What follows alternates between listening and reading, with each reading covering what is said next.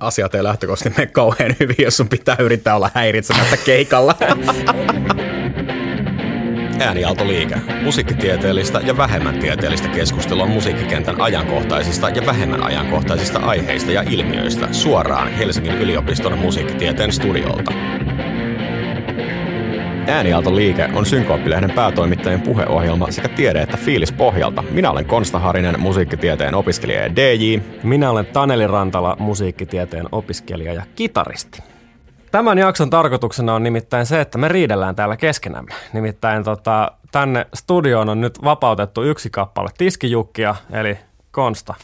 Sinä DJ-nimellä Kalvo Atleettiko sua näkee pääsääntöisesti tota, Mikonkadun On The Rocksissa Helsingissä vetämässä kaiken näköisiä klubi-iltoja ja muuta, muuta sekavaa settiä ja sitten sen lisäksi, koska on tota, nöyrää ja oikein esitellä myös itsensä, niin, niin, niin tota, mä oon kitaristina soittanut ää, Troubadouri Duon toisena puoliskona ja bilebändeissä aika paljon bilekeikkaa tässä vuosien varrella ja tota, me ollaan tässä tajuttu matkan varrella, että me oikeastaan tehdään ihan samanlaista duunia.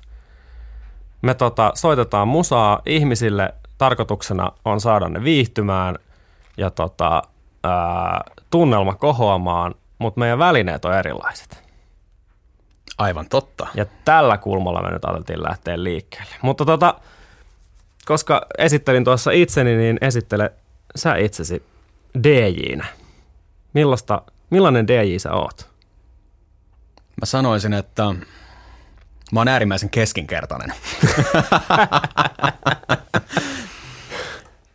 Ei, siis sanotaan näin, että mä oon monipuolinen. Monipuolinen on mun mielestä erinomainen tervi kuvaamaan sitä, mitä mä olen tiskijukkana. Mä taivun aika monen eri asentoon tälleen genreen näkökulmasta.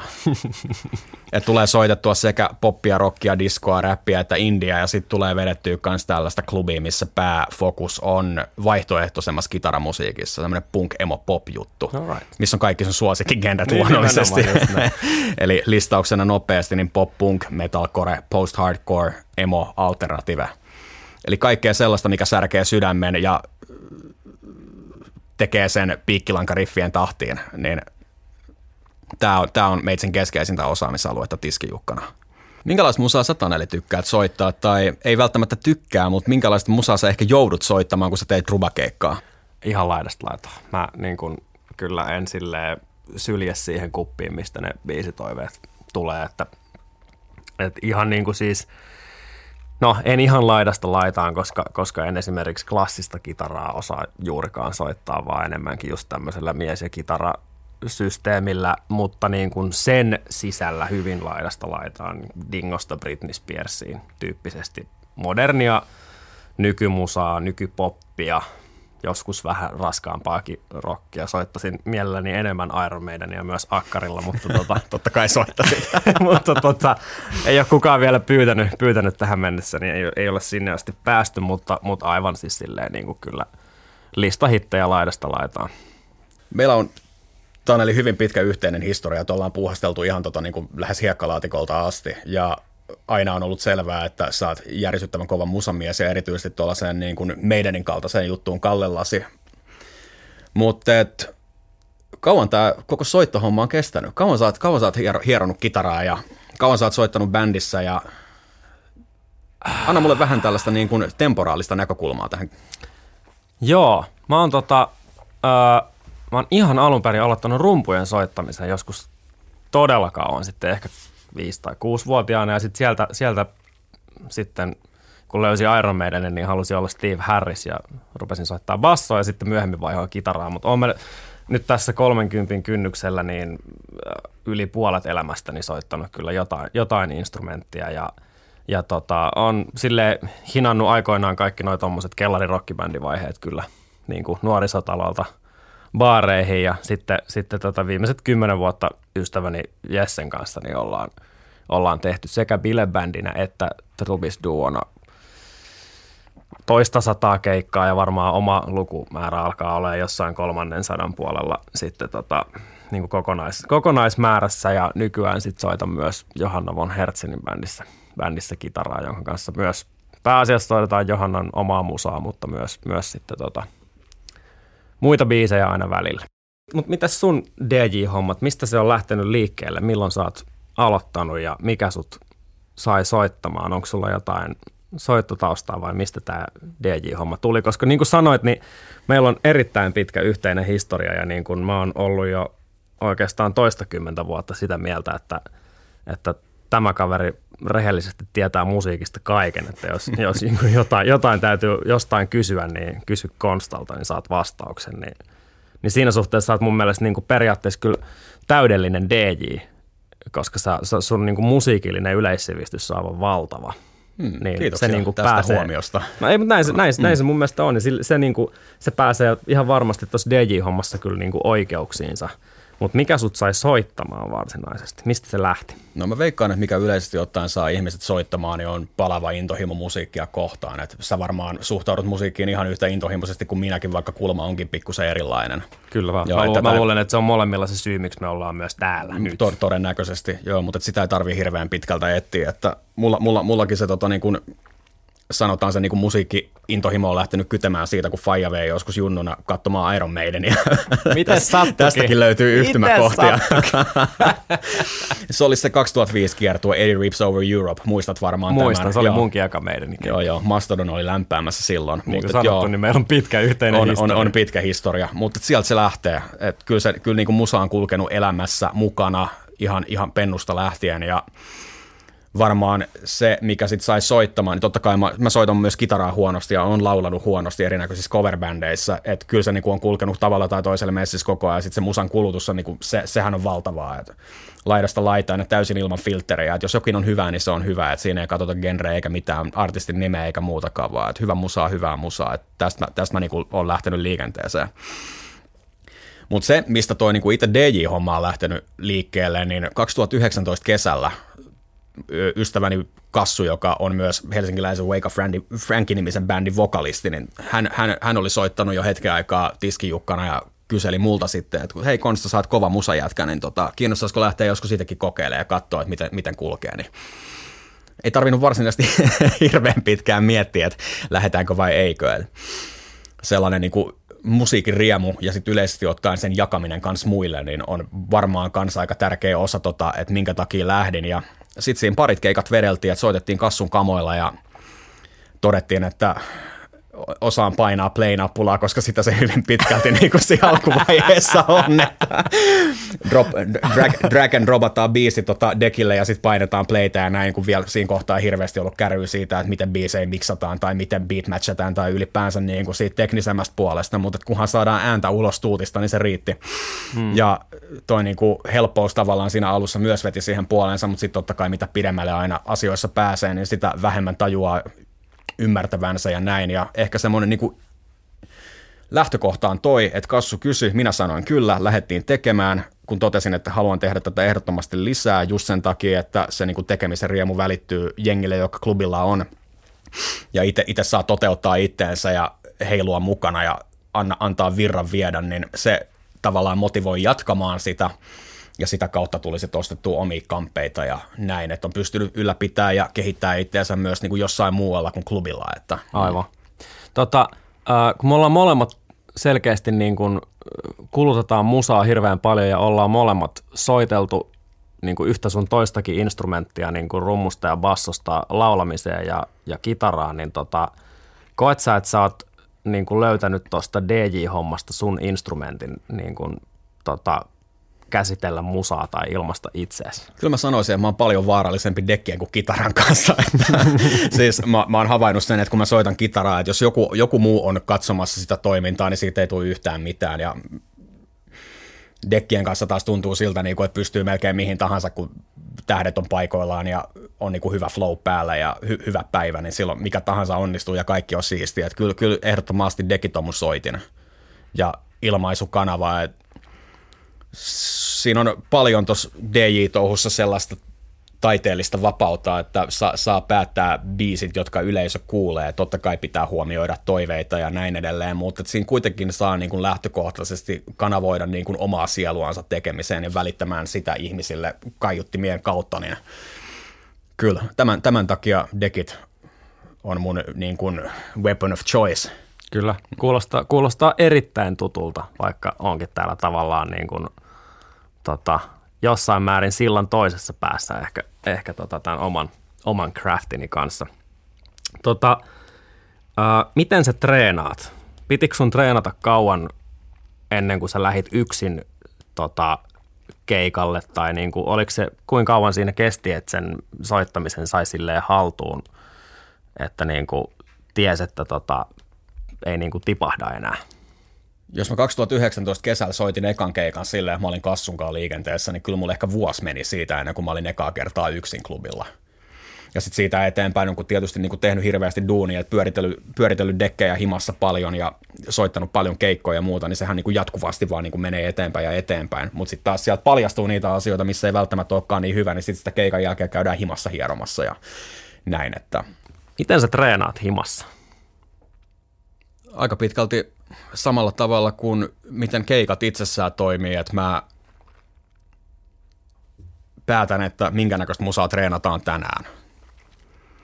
Ja mulla, mulla on himassa suhteellisen hyvät, tota, hyvät, hyvät kaapit, niin tuota, ni, niitä kautta sitten kuulee kyllä kaikki särähdykset ja mistä kohtaa miksi on mennyt huonosti ja näin edelleen. Niin sie, siellä, mä, siellä mä väännän. Et mä valikoin siitä niin itselleni asettamasta genrestä biisejä, sitten mä treenaan erinäköisiä vaihtoehtoja, miten tämä miksattaisi näin edelleen, kokeilen erilaisia ratkaisuja ja se on aika pitkälti sellaista niin kuin toisissa sulautuvien biisien hakemista ja sitten toisaalta, kun sen ei aina tarvitse olla sitä, niin yleisesti ottaa vaan sitä, niin kuin, että mikä mahdollisesti toimii minkäkin perään. Ja totta kai, koska biisit on eri tempoilla muun muassa, niin katsoo vähän senkin mukaan, että jos BPM on tämä, niin seuraavan biisin BPM pitää olla jotain muuta, että joko se on sama tai sitten sen puolittaa, mutta joka tapauksessa se toimii tolleen, että saadaan semmoinen mahdollisimman sulava matto aikaiseksi.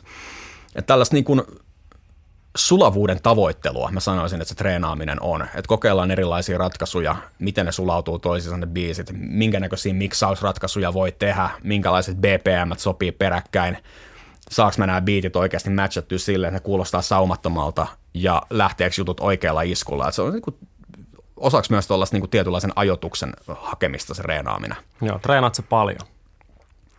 Kyllä mä joka viikko pyrin vähän tekemään. Tietysti mä sanoisin, että nyt kun, nyt kun on tota niin kuin tämä musiikkitieteen opiskelu tässä rinnalla ja sit pitää päätoimittaa lehteä sun kanssa ja tehdä kaiken näköistä, tehdä kaiken näköistä kouluun liittyvää ja siihen liittymätöntä, niin – se, se reenimäärä on kyllä ehkä pikkusen laskenut. Et sanotaan, niin kuin, että ensimmäiset kaksi-kolme vuotta niin mä painoin kyllä melkein joka päivä jonkun tunnin ainakin reeniin, mutta nyt se on niin kuin sellaista, että viikkotasolla varmaan kerta kaksi. Mutta mä pyrin siihen, että se on laatutreeni, että silloin keskitytään vain siihen, mitä tehdään, eikä tehdä mitään ylimääräistä. Näinpä. Joo, et ehkä, ehkä nykyään on enemmän sellainen niin kuin laatukorvaa määrän ajattelu siinä reenaamisessa, että aikaisemmin niin kuin siitä puuttuu ehkä pikkusen enemmän fokusta, mutta nyt kun on enemmän ammattitaitoa ja tietää vähän, että mitä haetaan, niin on helpompi kanssa ehkä keskittyä niihin juttuihin, mitkä ei ole aikaisemmin mennyt yhtä hyvin ja näin, niin treenaamisen rakenne on tietyllä tavalla muuttunut. Joo. Entä sä? Tota, Minkälaista on trubaduurikeikkailijan treenaaminen? Kyllä se on mulla täysin biisikohtaista. Et jos mä nyt oon soittanut vaikka levottoman tuhkimon 48 000 kertaa tuolla Turuilla ja Toreilla suurin piirtein tietyllä tavalla, niin eihän mä, eihän mä sitä himassa huvikseni, huvikseni enää. Ei varmaan fokus, fokus on jossain muualla, jossain sellaisessa, mitä ei olla vielä tavoitettu. Just mm. näin, ja eikä sitä tarvikkas soittaa. Mutta sitten lähinnä, kun tulee toivebiisejä tai muuten uusia biisejä, mitä joko haluaa soittaa tai, tai, tai joutuu, joutuu soittamaan, niin tota, ää, siihen tietysti menee jonkun verran aikaa, aikaa ja se riippuu myös sit, riippuu monesta asiasta, että soittaako sen keikan tai biisin lappujen, siis nuottien kanssa vai ilman. Jos ilman, niin mä oon sen verran luupää, että mä joudun niinku ihan vaan toistoilla sitten työntämään ne biisit tonne takaraivoon. Että sitten siellä joutuu niinku istumaan, istumaan muutaman tunnin niiden biisien kanssa. Okei, siinäkin siis poppibiisit nyt tai tuommoiset bilekeikkabiisit on pääsääntöisesti hyvin niin kuin rakenteeltaan samankaltaisia ja se, niistä toistuu tietyt jutut niin kuin jatkuvasti ja useimmiten soinnutuksetkin ja niin kuin melodiat sun muutkin on aika, aika semmoisia helposti niin kuin jopa ennustettavia, niin tietysti sitten ihan vaan jo pelkästään kilsojen myötä, niin kun, kun on karttunut sitä niin kuin kokemusta ja erilaisia malleja päähän, miten sitä tekee, niin se on helpottunut hirveästi.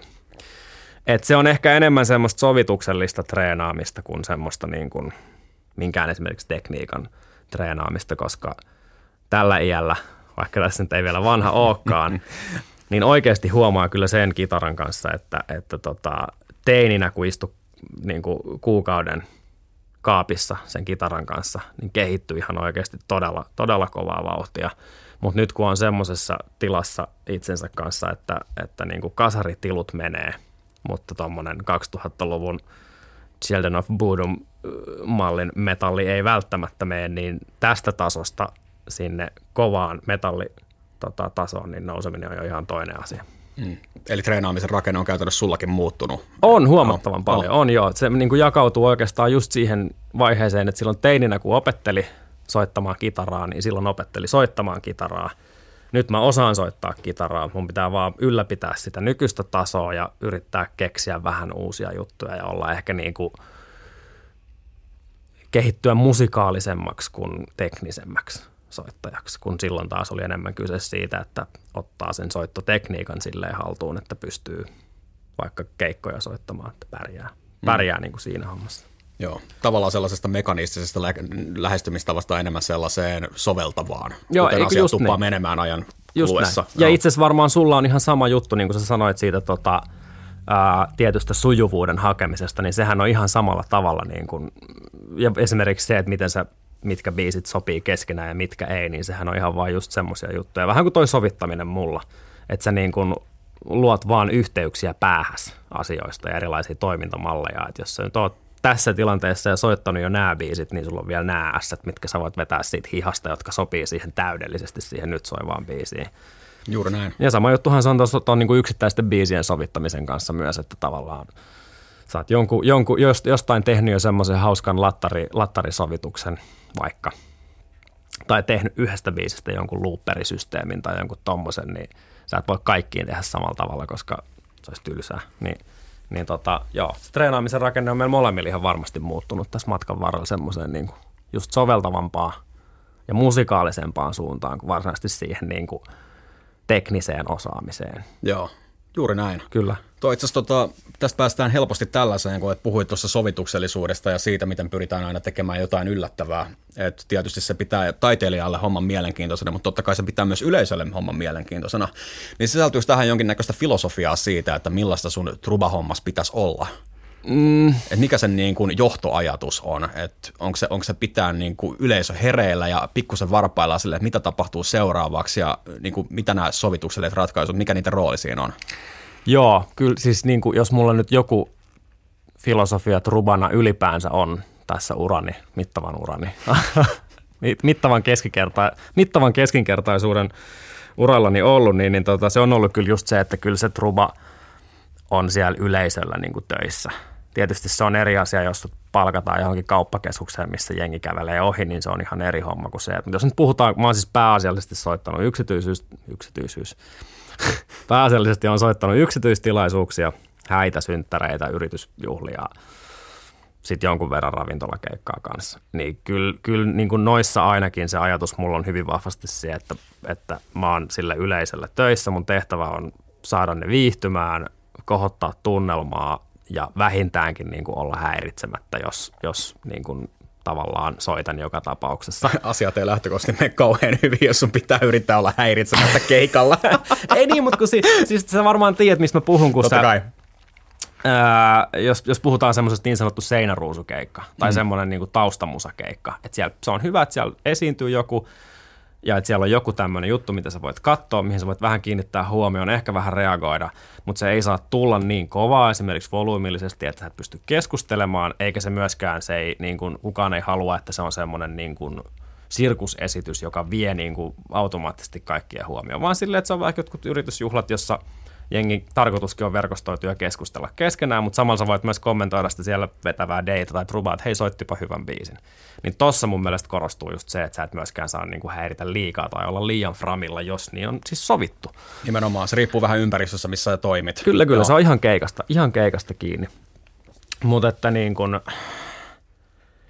kyllä se niin kun just se, että sen yleisön pitää vähän, jos nyt oletetaan niin, että se yleisö lähtee niin kuin mukaan siihen ja seuraa sitä keikkaa, niin kyllä se niin kuin, äh, just se tavallaan tietty varpaillaan pitäminen ja sitten semmoinen, semmoinen niin kuin just se, että, että saa jonkun kulman kohoamaan silleen, että hei, että olipa, olipa hauskasti keksitty tai mageesti yhdistetty tai jotain, niin, niin se on se ehkä pohja-ajatus. Se, se niin kuin pohjaa oikeastaan ihan vaan siitä, että saa niin kuin ihmiset viihtymään ja niin kuin hyvälle tuulelle.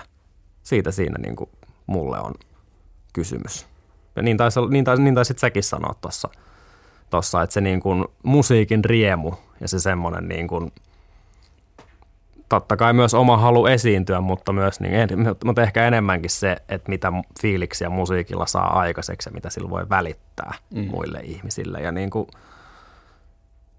jos mä nyt on se syy, että, että bileet on hauskat, niin ei ihan hirveästi parempaa kiitosta ole kuin se, että tanssilattia on täynnä ja sitten joku vähän vielä maksaa kulukorvauksiakin siitä ilmasta, niin sehän on ihan just eikä melkein. Tehdystä työstä on ihan mukava saada jonkinnäköinen korvaus. Niin, ei kun sepä se, ei kun sepä se. mutta mulle siis niin kuin henkilökohtaisesti kyllä suurin kiitos kaikista keikoista on aina, no ensinnäkin siis palautteet on kivoja, mutta suurin, suurin, suurin kiitos on se, jos niin kuin, tietysti keikasta riippuen, mutta esimerkiksi bilekeikalla, jos tanssilatti on täynnä, niin se, sen parempaa palautetta ei tule. Tai jos sä meet häihin tai ristiäisiin soittaa jonkun häätanssin tai jonkun ristiäisbiisin ja joku vaikka itkee.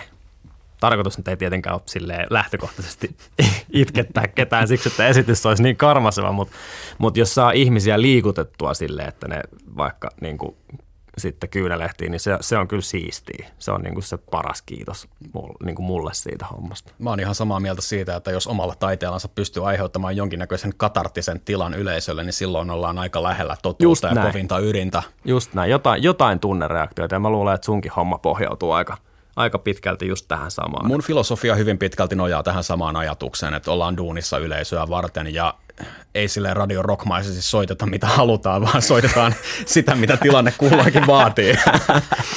totta niin, kai, just niin, joo, totta just kai niin. sen pitää olla itsellekin mielenkiintoista, koska jos ei ole itselle mielenkiintoista, niin minkä takia sitä edes tekisi. Mutta tota, mm-hmm. se mhm. mielenkiinto muodostuu myös hyvin paljon mun mielestä siitä, että sä löydät ne biisit, jotka jengiä liikuttaa. Ja vaikka se olisi sellainen biisi, mikä jengiä liikuttaa, mikä ei sua itsesi suoraan puhuttele, mutta sä näet, että joku muu lähtee siitä täysin lapasesta ja henkseleistä mm, ja kaikista joo. muista pidäkkeistä, niin se kyllä, se, se, niin kuin, se, se tempaa mukaansa viimeistään sit siinä kohtaa. Just näin. Joo. Tota, tähän liittyen, niin... Öö, meidän molempien duunissa on aika tärkeää tietynlainen yleisön lukeminen ja mahdollisesti myös suunnitelmien muuttaminen sillä perusteella. Kuinka tarkkaan sä suunnittelet, kuinka paljon sä suunnilleen soitat per keikka, montako tuntia? Monta tuntia. Neljä tuntia, neljä puoli tuntia on aika perus. Mä oon joskus soittanut yhden kaverin synttäreille on 13 tuntisen maratonkeikan, mutta nämä on, su- nämä on suhteellisen harvinaisia. Mutta siinähän niinku teemat ja tunnelmat vaihtuu niinku päivän ja illan ja yön mittaan. Mm, kyllä, kyllä. Mutta tuommoinen neljä, neljä tuntinen on aika vakio Joo. klubikeikka ja yksäritkään nyt ei lähtökohtaisesti ihan kauheasti pidempi ole, että Joo. yleensä jengi pamahtaa paikalle siinä 11 puolen 12 aikaan silloin, kun ollaan etkoltu tarpeeksi ja menojalka rupeaa vipattaa, sitten ne viihtyy neljään, jos viihtyy. Mm. Ja Niinpä. Si- niin siihen täytyy totta kai laskea sekin mukaan, että varmaan osin asiakaskunta vähän vaihtuu sen sun keikan aikana. Joo, ja se vaihtelee myös sen mukaan, että mikä keikka on kyseessä. Et klubithan on mm. niinku ihan selkeä, että se on free for all ja ovi on auki. Kyllä, kyllä hetkestä X hetkeen Y, ja sitten siinä välissä tapahtuu ihmeellisiä ja vähemmän ihmeellisiä asioita, mutta sitten jotkut yksärit esimerkiksi, niin siellähän on, niinku, no totta kai sielläkin on selkeät raamit, mutta se voi niinku tietysti sieltä alkupäästä niinku venyä pikkusen ja näin, mutta kyllä niinku pääsääntöisesti joskus siinä niinku aamun, aamun, aamun myöhäisillä tunneilla päättyy. Ja mitäköhän mä... Tähän liittyen, soitat sä ikinä samaa biisiä kahdesti yhden illan aikana? En ikinä. Et ikinä? En ikinä. Okay, mulla, mulla, mulla on, niinku, tota, tää on mun ihan henkilökohtainen sääntö ja mä oon aika totalisti tämän suhteen, että mä en, kyllä, mä en missään tapauksessa soita samaa biisiä kahta kertaa. Se on standardi ja periaate, josta en suostu luopumaan. Et vaikka sä soittasit jonkun e- biisin ekan tunnin aikana ja sitten vikan tunnin aikana joku tulisi pyytää sitä, niin et soita. Hmm. Nyt mä rupesin taas tiiäks, kaivelemaan muistikirjastoa, niin tuota, on saattanut käydä silleen, että on ollut joku pidempi tilaisuus, että niinku selkeästi, että se on alkanut aikaisin ja sitten se on jatkunut myöhään, niin siinä tapauksessa ehkä on joskus käynyt silleen, että olen lipsunut periaatteestani, mutta sääntö kuitenkin on se, että ei, ei samaa biisiä kahta kertaa. Joo. Sama Joo. pätee kyllä myös noissa truba, truba- ja bilekeikka-hommissa, että lähtökohtaisesti ei samoja biisejä soiteta kahta kertaa yhden illan aikana, mutta kyllä mä muistan muutaman semmoisen keikan, että on ollut joko pakko sen takia, että on biisit alkanut loppumaan, tai tota, just on käynyt esimerkiksi niin, että sä soitat vaikka ravintolassa kaksi settiä tai kolme settiä. Tai esimerkiksi, no ei, ei ole itse asiassa hirveän kauan siitä, kun olin yhdellä semmoisella keikalla, keikalla, missä meidän piti soittaa yksi setti. Mutta sitten tilaaja tuli kysymään sen ekan setin jälkeen, joka meni siis siinä mielessä harakoille, että baari oli silloin puoli tyhjä, kun me soitettiin. Jengi vaan ei ollut vielä tullut paikalle. Ja se ei ollut meistä kiinni, vaan se oli jotenkin kiveen hakattu se soittoaika. Niin sitten tuli kysymään, että voitteko vetää vielä toisen setin. Mä että joo, voidaan, mutta tota, meillä oli ihan hirveästi biisejä treenattuna ja todettiin, että ei myöskään ihan niin nyt keretä treenaamaan eikä vedetä niin ihan lonkaltakaan. Niin me laskeskeltiin silloin, että täällä oli ehkä niin kuin yksi yhdeksäs osa noista tota, ää, niin kuin niistä ihmisistä paikalla ekan setin aikana, jotka oli tullut siihen tokaksi setiksi, tai silloin kun sen piti alkaa, niin kyllä me sitten soitettiin pari, pari tota biisiä uudestaan, kun todettiin, että todennäköisesti täällä ei ole kukaan kuulemassa niitä, mutta mut lähtökohtaisesti meilläkin on kyllä, se on ehkä vähän jopa semmoinen kirjoittamaton sääntö, että, että lähtökohtaisesti ei vaikka toivottaisi, niin ei soiteta samoja biisejä uudestaan, koska eihän siinä nyt ole lähtökohtaisesti mitään järkeä.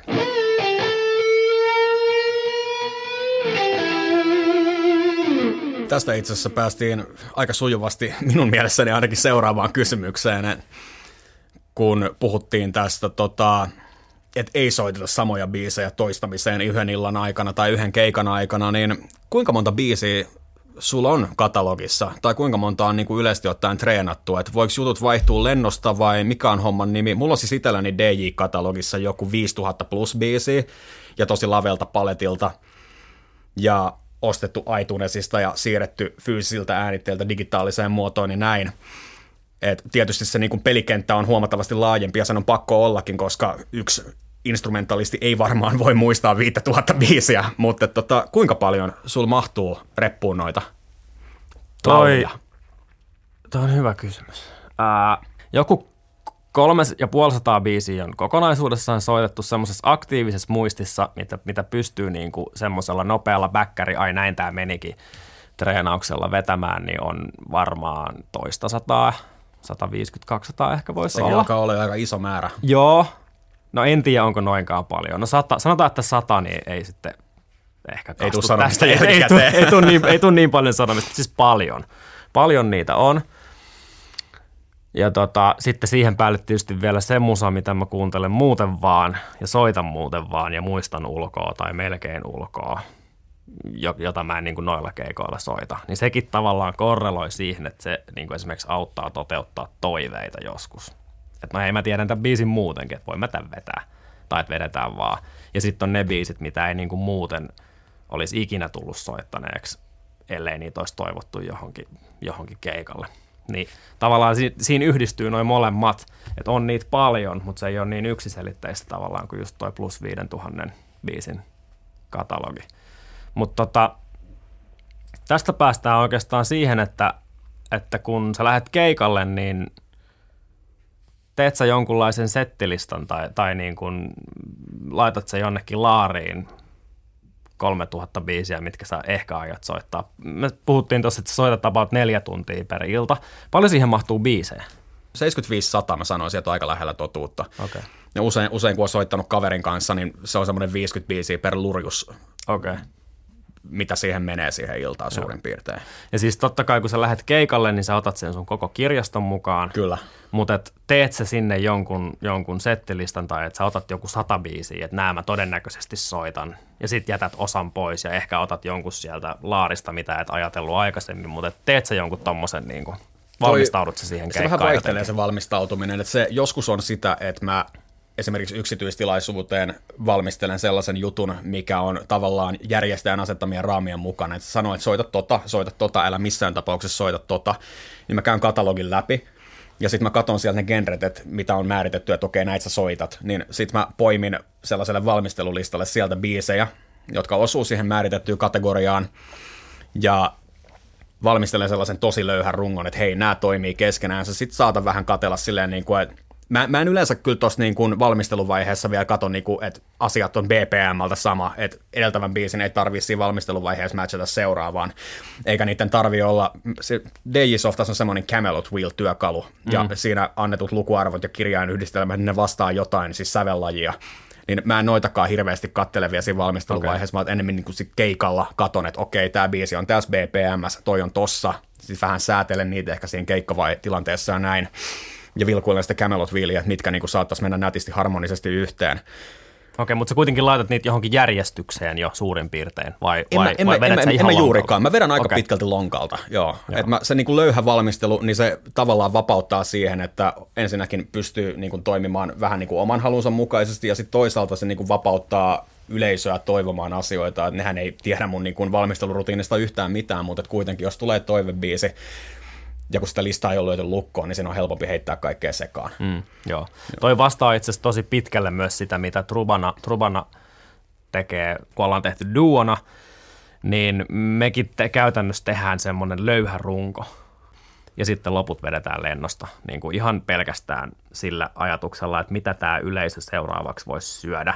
Ja se on välillä ihan tuurista kiinni. Se yleisön lukeminen on niin kuin todella tärkeässä osassa myös tätä truba-hommaa, varsinkin semmoisilla keikoilla, missä on niin kuin itse ohjelmanumerona eikä seinäruusuna. Ja sulla on varmaan ihan sama homma, Joo. että sen niin kuin yleisön Mä pitää antaa niin kuin tilaa käydä tiskillä tai hakemassa juomista tai, tai röökillä, mutta pitää myös sit niin kuin pitää otteessa, jos niin kuin näyttää siltä, että nyt on niin kuin menohaluja sillä. Joo, yleisöllä. silloin kun mun homma on niin kuin äärimmäisen räjähdysherkkä, niin silloin pitää olla niin kuin kartalla ja oikeasti seuraa sitä tilannetta. Mutta toi on myös ihan totta, mitä sanoit, että kyllä pitää antaa välibiisejäkin, koska ilta on pitkä ja joskus oikeasti pitää käydä polttamassa tupakka, mihin en missään tapauksessa suosita ketään, se on typerää. se No, se siitä näin. terveystiedon tunnista, mutta tota, pitää käydä, pitää käydä tauolla, pitää käydä ottamassa huikkaa, pitää käydä tekemässä ihan mitä tahansa, niin tota, se, va- kyllä se vaatii välibiisejäkin. Ja kyllä sitä hommaa pitää rytmittää, että et sä voi tykittää pelkkää bangeria bangerin perään. Mm. Mm, niinpä. Ainakin mä näen sen tälleen. Joo, ei todellakaan. Joo. Ei, ei kukaan jaksa, jaksa niin kuin, koska se, se ideaalihan varmaan on se, että sä käyt muutaman kerran tanssimassa muutaman biisin mm. tai jonkun pidemmänkin pätkän sen yhden illan aikana, jos nyt puhutaan tästä niin kuin tanssilattian täyttämisestä, niin se on kyllä ihan oma taiteenlajinsa toi, niin kuin, toi rytmittäminen. Joo, Se on tärkeää. kyllä. Mutta joo, huoneen lukeminen on tärkeää. Otat sä paljon toiveita illan aikana?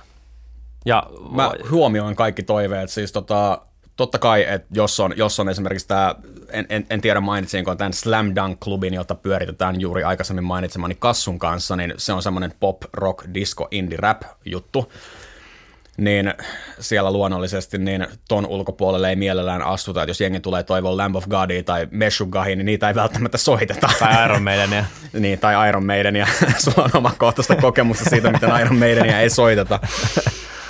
Mutta joo, toiveisiin, niin tota, otan, otan huomioon. Mä pistän ne kaikki sellaiselle preparation listille, mikä on siinä softassa ihan oletuksena. Ne okay. lisään sinne, ja siellä on sitten niinku käytännössä kaikki biisitoiveet pinossa, ja sitten tilanteen mukaan niin toteuttelen toiveita. Et kaikki ei missään tapauksessa koskaan ehdi, ja mä oon esimerkiksi huomannut, että toi punk, emo, pop juttu, mikä on mulle niinku kaikista keskeisintä osaamisaluetta ja lähellä sydäntä, niin siellä varsinkin tulee niin paljon hyviä biisitoiveita, että niinku ihan riippumatta siitä, että soitatko koko ajan illan pelkkiä biisitoiveita, niin aina jää jotain leikkauspöydälle. Mm. Ja mä jostain, syystä, jostain syystä syytän siitä aina myös itseäni, kun jotain jää leikkauspöydälle. Et joka, Ai joka, joka keikalla tuntuu siltä, että niinku on soittanut miljoona hyvää biisiä, mutta sitten jäi toiset miljoona taas soittamaan. Että se, on, se on jännittävää, miten tällaistenkin asioiden kanssa joutuu painimaan. okei, okay, Joo. mielenkiintoista. Mä kannan vähän huonoa omaa tuntoa siitä, että kaikkia toiveita ei aina pystytä soittamaan. Mutta tavallaan toihan kertoo vaan siitä, että sä välität sun yleisöstä, jossa, jossa tota, harmittaa, että jää toiveita soittamatta. Jos ne toiveet on siis semmoisia, että enää ansaitsisi tulla soitetuksi. Mm. Ehdottomasti, ja mä oon myös sitä mieltä, että siis sun tehtävä trubaduurina ja mun tehtävä tiskijukkana ei missään tapauksessa ole miellyttää yksilöä niinkään kuin huolehtia mm. koko yleisön tai niin kuin suurimman osan yleisöstä hyvinvoinnista, koska sä et koskaan pysty miellyttämään kaikkia. Mä oon huomannut sen. Onko tullut koskaan sellaista tilannetta, että sä oot niin kuin buukkausvaiheessa todennut, että mä en pysty vetämään tätä keikkaa? Riittääkö katalogi aina? Riittääkö ammattitaito aina? Onko jotain sellaista, mille pitää sanoa ei? Mm, no kyllä mun mielestä pitää sanoa ei silloin, jos sä niinku selkeästi näet, että se on ihan vääränlainen. Jos miettii noita truba- ja bilehjuttuja, niin ei ehkä ole tullut semmoista vastaan, mitä ei olisi niinku saanut silleen, tiedätkö, sorvattua sopivaksi kokonaisuudeksi. Et on on semmoisia niinku yksittäisiä biisejä, mitä, mistä on niin joutunut toteen, että ei pysty, jos niissä on vaikka jotain todella hankalia fingerstyle-juttuja. Mä siis soitan plekulla, näppäilen huonosti, niin jos siellä on jotain ihan mielettömiä, mielettömiä tommosia juttuja, niin sitten on pitänyt joko sovittaa uusiksi tai, tai niin kuin jättää vetämättä. Mutta että tommosia niin kuin tavallaan jotain tuommoisia juhlakeikkoja, niin en, en muista, että olisi tullut semmoista, millä olisi pitänyt sanoa kokonaan ei siksi, että ei ole sopivaa ohjelmistoa. Tai aina sieltä on jotain löytynyt, tai sitten on treenannut vaikka muutaman vanhan valssin tai tanssibiisin tai näin. Onko sulla? Vai onko aina katalogista löytynyt sitten jotain, vai oot sä joutunut sanoa joskus keikalle ei sen takia, että ei ole niinku soveltuvaa musaa? Mun, mun ei-lausunto ei ole koskaan perustunut siihen, että ei olisi katalogissa ollut tota, tarvittavia biisejä tai että en olisi kyennyt siihen teknisesti tai jostain muusta näkökulmasta, koska kyllä mä pystyn. Mm. Niinpä. Et aina, aina löytyy kyllä niinku tota, vähintäänkin oikeaan suuntaan viittaavia biisejä ja aina pystyy valmistelemaan sellaisen setin, että homma toimii, mutta niin itseni säästämiseksi mä oon sanonut ei. Mm. No, no mutta toihan on ihan täysin niin kuin viisasta Joo, pelkästään. ja jopa tarpeellista puoli... silloin tällä. Nimenomaan. Mm. Kynttilää ei kannata polttaa molemmista päistä, eikä kannata myöskään sen takia vetää puolivaloilla, jos, niin kuin, jos tota, niin kuin, niin. Joo, kyllä sä oot ennen, ennen kaikkea vastuussa mun mielestä sille yleisölle, joka sinne bileisiin on eksynyt kyllä, syystä kyllä. tai toisesta. Ja jos sä et ole kondiksessa ja et jaksa heittää ukemeja lavalla ja pomppia ja ottaa porukkaa mukaan, niin kyllä se on vähän laimeeta. Niin, kuin just näin. Joo, just en mä halua sitä ainakaan olla sellaisella DJ-keikalla. Uh, Onko DJnä oleminen ja keikkojen soittaminen muuttanut jotenkin suhdetta musan kuuntelemiseen sulla? Oot sä huomannut? joudut, tuntuu... joudut sä kuuntelemaan musaa niin kuin silleen, tiedätkö, viran puolesta, mitä et muuten kuuntelisi, tai joudut sä kuuntelemaan niin kuin sun mielestä surkeata musiikkia, että sä voit soittaa sitä? Joo, ja sitten tavallaan jatkaakseni vielä tätä joo-vastausta, niin joku musiikki saattaa mun mielestä olla surkeata, mutta sitten taas toisaalta pitää muistaa se, että musiikki on aina äärimmäisen subjektiivinen kokemus, ja kukaan ei ikinä pysty lausumaan mitään täysin objektiivista siihen liittyen. Paitsi jos kyse on Iron Maidenista, mutta Paitsi jos kyse on Iron Maidenista, ei mennä siihen sen syvemmälle, mutta tota, mun mielestä se on subjektiivinen juttu ihan niin kuin tappiin asti. Ja jos jokin asia puhuttelee jotain tyyppiä, joka on sun keikalla, niin sun on mun mielestä myös tietyllä tasolla päästävä siihen kokemukseen sisään. Että sun pitää vähintäänkin kunnioittaa sitä, vaikka sä et itse nautiskaan siitä musiikista. Ja niin kuin aikaisemminkin sivusin tätä, että vaikka jokin juttu ei olisi sun henkilökohtaisissa, henkilökohtaisissa välityksissäsi kauhean korkeassa arvossa, niin se, että se puhuttelee jotain muuta ja saa sille hyvän fiiliksen aikaan, ja se tapahtuu tilassa, jota sinä tiskijukkana hallinnoit, niin se tavallaan tempaa sut itse kanssa messiin siihen. Mm. Että ei ole olemassa mitään objektiivisesti surkeeta, ja sen takia mä perehdyn myös asioihin, mitkä mua ei välttämättä lähtökohtaisesti kiinnosta. Se on mun velvollisuus, ja mä täytän sen velvollisuuden joka kerta täysin mielelläni. Joo, mä suhtaudun tuohon itse ihan samalla tavalla, koska olen joutunut soittamaan todella paljon semmoista musaa, mitä en muuten soittaisi tai en muuten kuuntelisi, josta en silleen itse niinkään välitä – mutta jos ja kun sitä niin kun pyydettäessä soittaa, niin mun mielestä se on niin kuin tavallaan vähintä, mitä voi tehdä, on se, että soittaa sen hyvin, eikä niin kuin näytä sitä omaa suhdetta siihen musaan millään lailla. Ja se on myös ihan totta, että todella moni biisi on semmoinen, että, että vaikka niitä himassa vähän irvistyttäisikin treenata, niin, niin sitten keikalla se kyllä niin kuin, se kääntyy ihan toisinpäin. Paljonko sä käytät aikaa tämmöiseen niin kuin musaan kuuntelemiseen niin kuin viran puolesta. Tavallaan, että joutuu, joutuu tota, kuuntelemaan semmoista kamaa, mitä ei haluaisi. Mitäkään se olisi?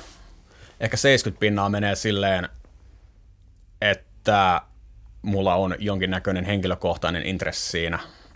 Siis nimenomaan yksilöllinen, sellainen, mikä niin kuin millä, millä, millä pyrin niin kuin ikään kuin löytämään sellaista, joka puhuttelee mua itseäni, mutta sitten taas niin 30 prosenttia varmaan on sitä, sitä niin kuin viran puolesta hommaa. Et kuuntelen musiikkia löytääkseni asioita, jotka mahdollisesti puhuttelevat muita, vaikka ne ei puhutteliskaan mua. 70-30 aika lähelle varmaan totuutta. Tuntuuko se koskaan työltä tai työläältä kahlata tuommoista tavaraa? Tämäkin vähän riippuu. Sitähän ei koskaan tiedä, niin kuin, että jos, jos sä lähdet tutkimaan jotain asiaa, niin sä et niin kuin siinä tutkimaan lähtiessä vielä osaa sanoa, että antaako tämä sulle henkilökohtaisesti jotain, vai onko tämä pelkästään niin kuin duunin takia, että onko tämä pelkästään sen takia, että mä löydän asioita, joita mä voin soittaa ihmisille, jotta ne voi hullaantua siitä. Et se, se vaihtelee. Joskus se tuntuu työltä, mutta et suurimman osan ajasta kuitenkin, kun kuuntelee paljon, niin myös löytää paljon hyviä juttuja. Et totta kai siinä löytää sellaisiakin juttuja, mitkä ei itselle nappaa, mutta Joo, mä sanoisin, että mitä, mitä enemmän on volyymiä, niin sitä enemmän löytyy niitä hyviä asioita, ja totta kai löytyy myös samalla niitä asioita, jotka ei ole niin hyviä, mutta et kyllä, se enemmän on, kyllä se enemmän on aina nautinto. Mm. Suur, suurin osa ajasta musan kuuntelu on kivaa, eikä se tunnu duunilta, vaikka sitä tekeekin niin kuin duunilasit silmillä. Näkisit sä itse asian samalla lailla vai mikä sun suhtautuminen tähän on? Mm, joo, joo. Kyllä se niin kuin, äh, valtaosin se on kyllä kivaa sitten kuitenkin. Tai on se, kyllä se oikeastaan aina kääntyy sitten, sitten hyväksi. Että, että kyllä se niin kuin välillä joskus, jos saa jonkun biisin treenattavaksi, mitä niin kuin, mistä ei juuri välitä, niin kyllä sitä kun kuuntelee ja alkaa, alkaa treenata ja soittaa, niin välillä kyllä miettii, että, että kaikkeen sitä suostuu. Mutta kyllä se sitten ihan viimeistään kyllä se, sen keikalla soittaminen sitten niinku palkitsee sillä lailla, että, että, että, se on kyllä aina tähän mennessä tuntunut vaivan arvoselta ja se on mun mielestä ehkä myös semmoinen tekemisen mittari tuossa, että sitten kun se ei enää tunnu, niin sitten pitää lopettaa tai keksiä jotain muuta. Mutta toistaiseksi ollaan kyllä ehdottomasti vielä niin kuin se, sillä puolella, että kyllä se aina niin kuin sit kääntyy, kääntyy kumminkin oikein päin. Ja sitten mä niin kuin olen miettinyt sitä kans just vähän samalla tavalla kuin säkin, että, että se on vähintäänkin hyvää harjoitusta, jos ei muuta. Ja se on taas yksi biisi lisää omaan katalogiin, se on taas yksi toimintamalli lisää, miten joku biisi voi mennä tai mistä voi niin kuin ammentaa jonnekin muualle. Et ei se niin kuin soittaminen ja niin kuin musan kuunteleminen ei kyllä mene koskaan hukkaan mun mielestä lähtökohtaisesti. Mä olin itse just kysymässä tätä ja sä vastasitkin mun kysymykseen niin kysy, ilman, että esitin kysymystä, joten telepaattinen yhteys tai jotain siihen suuntaan. Hei, tällainen vielä. Koet sä, että sulla on viihdyttäjänä jonkinnäköinen muu funktio kuin viihdyttää? Koet sä, että sulla on esimerkiksi tota, jonkinnäköinen velvollisuus laventaa sun kuuntelijoitesi musiikillisia horisontteja, tarjota jotain sellaista, mitä he ei ole välttämättä kuulleet, tavallaan tuoda heidän tietoutensa jotain sellaista, mistä he mahdollisesti voisivat ottaa onkeensa, jos asia voi näin ilmasta? No lähtökohtaisesti tekisi mieli vastata tohon, että en koe, vaan jos nyt mietitään sitä trubahommaa ja bilekeikkahommaa, niin kyllä mä koen, että silloin mun tehtävä on tasan vaan viihdyttää just sen verran, mitä se yleisö siinä suhteessa kaipaa, että, että, ne, että ne viihtyy, eikä niin kuin lähteä siitä sitten tavallaan säveltämään yhtään sen pidemmälle. Ja mä en nyt täällä tarkoita sitä, että pitäisi tehdä vaan niin kuin bare minimum, vaan pitää niin kuin pysyä siinä lestissä. Mutta tota, tähän ehkä sille jollain tasolla liittyy ajatus siitä, että niin kuin paras bilekeikkabiisi – semmoisten niin kuin varmojen bangerien lisäksi on semmoinen, mistä yleisön edustajalle tulee semmoinen, että ai niin tämäkin biisi. Noin kymmenen vuotta vanha listahitti yleensä toimii siihen todella hyvin, mistä tulee semmoinen, että ai niin joo.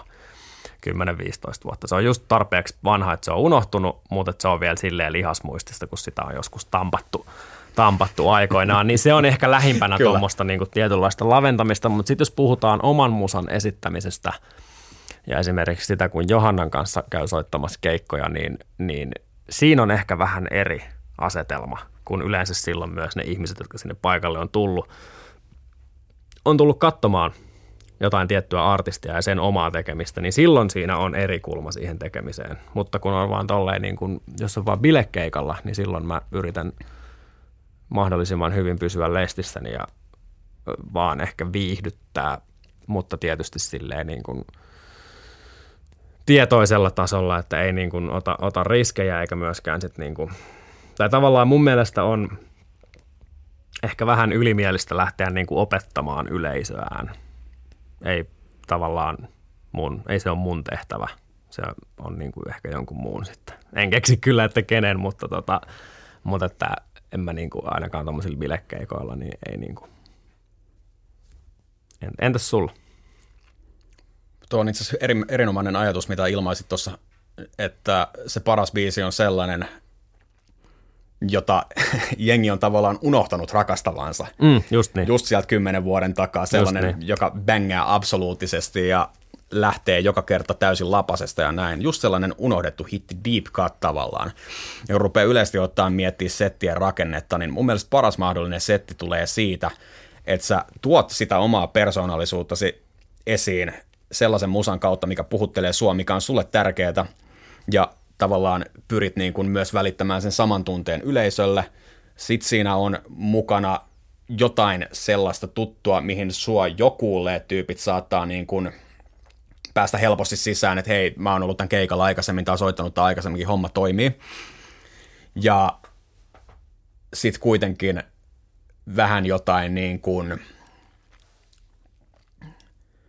sanotaan tälle niin kuin vanhaa uutta sopivassa suhteessa ja sit kans sopivassa suhteessa just, just niitä deep cutteja, että kukaan ei oikein osaa odottaa, että sä vedät tämän S hihasta, mutta sit kun sä vedät sen, just niin se räjäyttää potin täysin. Saitko ajatuksestani mm-hmm. kiinni? Joo. Mutta ei siinä munkaan mielestä mitään sen suurempaa valistustehtävää ole, eikä, eikä välttämättä kyllä pidä ollakaan. Et ihmiset, heidän pitää antaa muodostaa näkemyksensä asioista itsenäisesti, ja jos sä rupeat niin kun työntää asiaa kurkusta alas, niin siitä ei koskaan tule hyvää. Että jokaisen pitää itse määrittää suhteensa kuulemansa musiikkiin ja näin edelleen. Ja ja tähän me voidaan itse asiassa palata, voidaan tehdä vaikka oma jakso tästä. Voidaan sotkea siihen vaikka se, että kuuluuko politiikka musiikkiin ja ja noin muuten, että mitä sitten tapahtuu, jos, jos ruvetaan paljonkin julistamaan Joo. yhdestä sun toisesta asiasta, mutta se on ehkä, ehkä ihan oma keskustelunsa. Joo.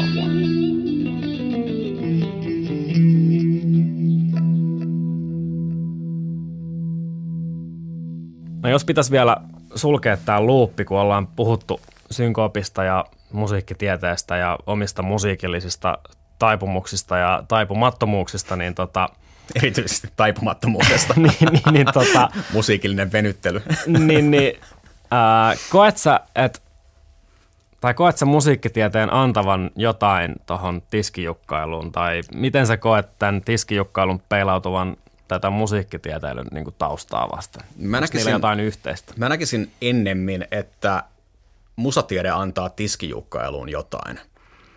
Ja se, mistä tämä seuraava ajatuskulku on lähtenyt kytemään, niin muistan ensimmäisenä syksynä mä olin tällaisella maailman musiikkikulttuurit kurssilla, jonka sinäkin olet käynyt ja muistaakseni kehunut sitä. Mm-hmm. Ja siellä siis nimensä mukaisesti tarkastellaan maailman musiikkikulttuureja ja pyritään tällaiseen niin kuin avarakatseisuuteen tai kultivoimaan sellaista avarakatseisuutta ja ehkä niin kuin avarakorvaisuutta ehkä tarkemmin ilmastuna – että kauneutta löytyy mitä ihmeellisimmistä paikoista ja syyt sille, minkä takia me ei välttämättä osata arvostaa jotain musiikkia, on sen takia, koska se on meille outoa. Mm. Niin mä oon pyrkinyt tätä avarakorvaisuutta tuomaan omaan musiikin kuunteluun ja siihen, mitä mä, miten, miten mä arvotan musiikkia, mitä mä pidän soittamisen arvoisena ja mitä mä kelaan, että voisi olla muidenkin mielestä kuulemisen arvoista. Niin ehkä tästä näkökulmasta niin musatiede on aika helppo kytkeä Joo, toi on itse asiassa, Toi on itse asiassa hyvä kela, koska, koska mitä itse on tässä tota, neljän vuoden musatieteen opiskelun aikana nyt ehkä eniten niin kuin tehnyt, niin on, tai ei ehkä eniten ole tehnyt sitä, mutta mikä on ollut itselle hyödyllistä, kun on niin kuin kuitenkin aika vahva musiikillinen identiteetti jo olemassa – niin tämä musatieteen opiskeleminen on ollut todella tervettä haastoa sille identiteetille ja niin kun, ei nyt sillä, että musatiede olisi niin yrittänyt kertoa mulle, että mä en saisi olla semmoinen kuin mä oon, ei todellakaan, ei sinne päinkään, vaan enemmänkin ehkä niin, että on huomannut, miten jumiutuneesti itse ajattelee tietyistä niin kuin jutuista, mitkä musaan tai sen soittamiseen liittyy. Lähinnä sen takia, että on itse kasvanut esimerkiksi johonkin vanhaan heavy metalliin tosi sisälle ja niin kuin ja niin kuin just huomaa sen, että miten hakeutuu semmoisen niin itsellensä tutun ja niin kuin helpon musan pariin välillä vähän liiankin niin kuin helposti. Niin just toi, että on, on niin kuin täälläkin tota, joutunut kuuntelemaan ja niin kuin analysoimaan ja pyörittelemään paljon semmoista tavaraa, mitä ei ehkä muuten olisi edes löytänyt – tai ainakaan jonka pariin ei olisi silleen niin, kuin niin vahvasti uppoutunut, niin se on kyllä niin kuin laajentanut omaa tajuntaa, semmoista niin kuin musiikillista tajuntaa ihan huomattavasti. Ja kyllä sillä niin kuin ihan varmasti on, on paljonkin tota, tekemistä sit myös ton oman soittamisen ja sen niin kuin oman ilmaisun, ilmaisun niin kuin, tai semmoisen niin kuin ilmaisuvoiman kanssa, että se niin kuin, tavallaan laajentaa semmoista omaa musiikillista tajuntaa niin, niin todella paljon, että, että se ihan varmasti näkyy kyllä siinä muussakin tekemisessä. Joo. Toki hyvin puhuttu päättääkseni erään yliopiston lehtorin ajatukseen siitä, miten jonkin asian kovuus tai pehmeys pitää aina pystyä perustelemaan. Siis tota, tuli tässä yhdellä musiikkianalyysin kurssilla tällainen ajatus ilmi, että – ei riitä, että sanoo, että joku biisi on kova, vaan se pitää aina pystyä perustelemaan, niin se on mun mielestä myös sellainen juttu, mikä on, tota, mikä on tullut, tullut hyvin tässä tota, musiikki, musiikkitieteen opiskelussa. Sitten se peilautui myös niin kuin kaikkeen siihen, mitä tekee myös koulun ulkopuolella. Et jos mun mielestä joku asia ei ole hyvä, niin se pitää pystyä ilmaisemaan selkeästi, että minkä takia se ei ole hyvä. Ja jos sä jätät jotain soittamatta, niin kyllä sulla vähintäänkin itsellesi pitää pystyä kertomaan, että minkä takia sä jätät sen soittamatta. Et tietynlaista kriittisyyttä ja avarakorvaisuutta, niin mun mielestä sitä ei ole koskaan tarpeeksi. Ja kaikkien ehkä pitäisi pyrkiä sitä kohti. Tähän on hei loistava päättää tämä, tämä jakso. Tota, Kuuntelit äänialto liikettä, joka on siis Synkooppilehden päätoimittajien puheohjelma. Palautetta meille voi laittaa sähköpostitse äänialtoliike.gmail.com osoitteeseen tai sitten ihan tylysti vaan tuolla sosiaalimedian mäellä Facebookissa ja Instagramissa, mistä meidät omalla nimellämme löytää. Synkooppilehteä voi lukea osoitteessa issu.com kautta synkooppi tai tilata meiltä ihan himaan asti. Kiitos käynnistä. Tervetuloa uudelleen.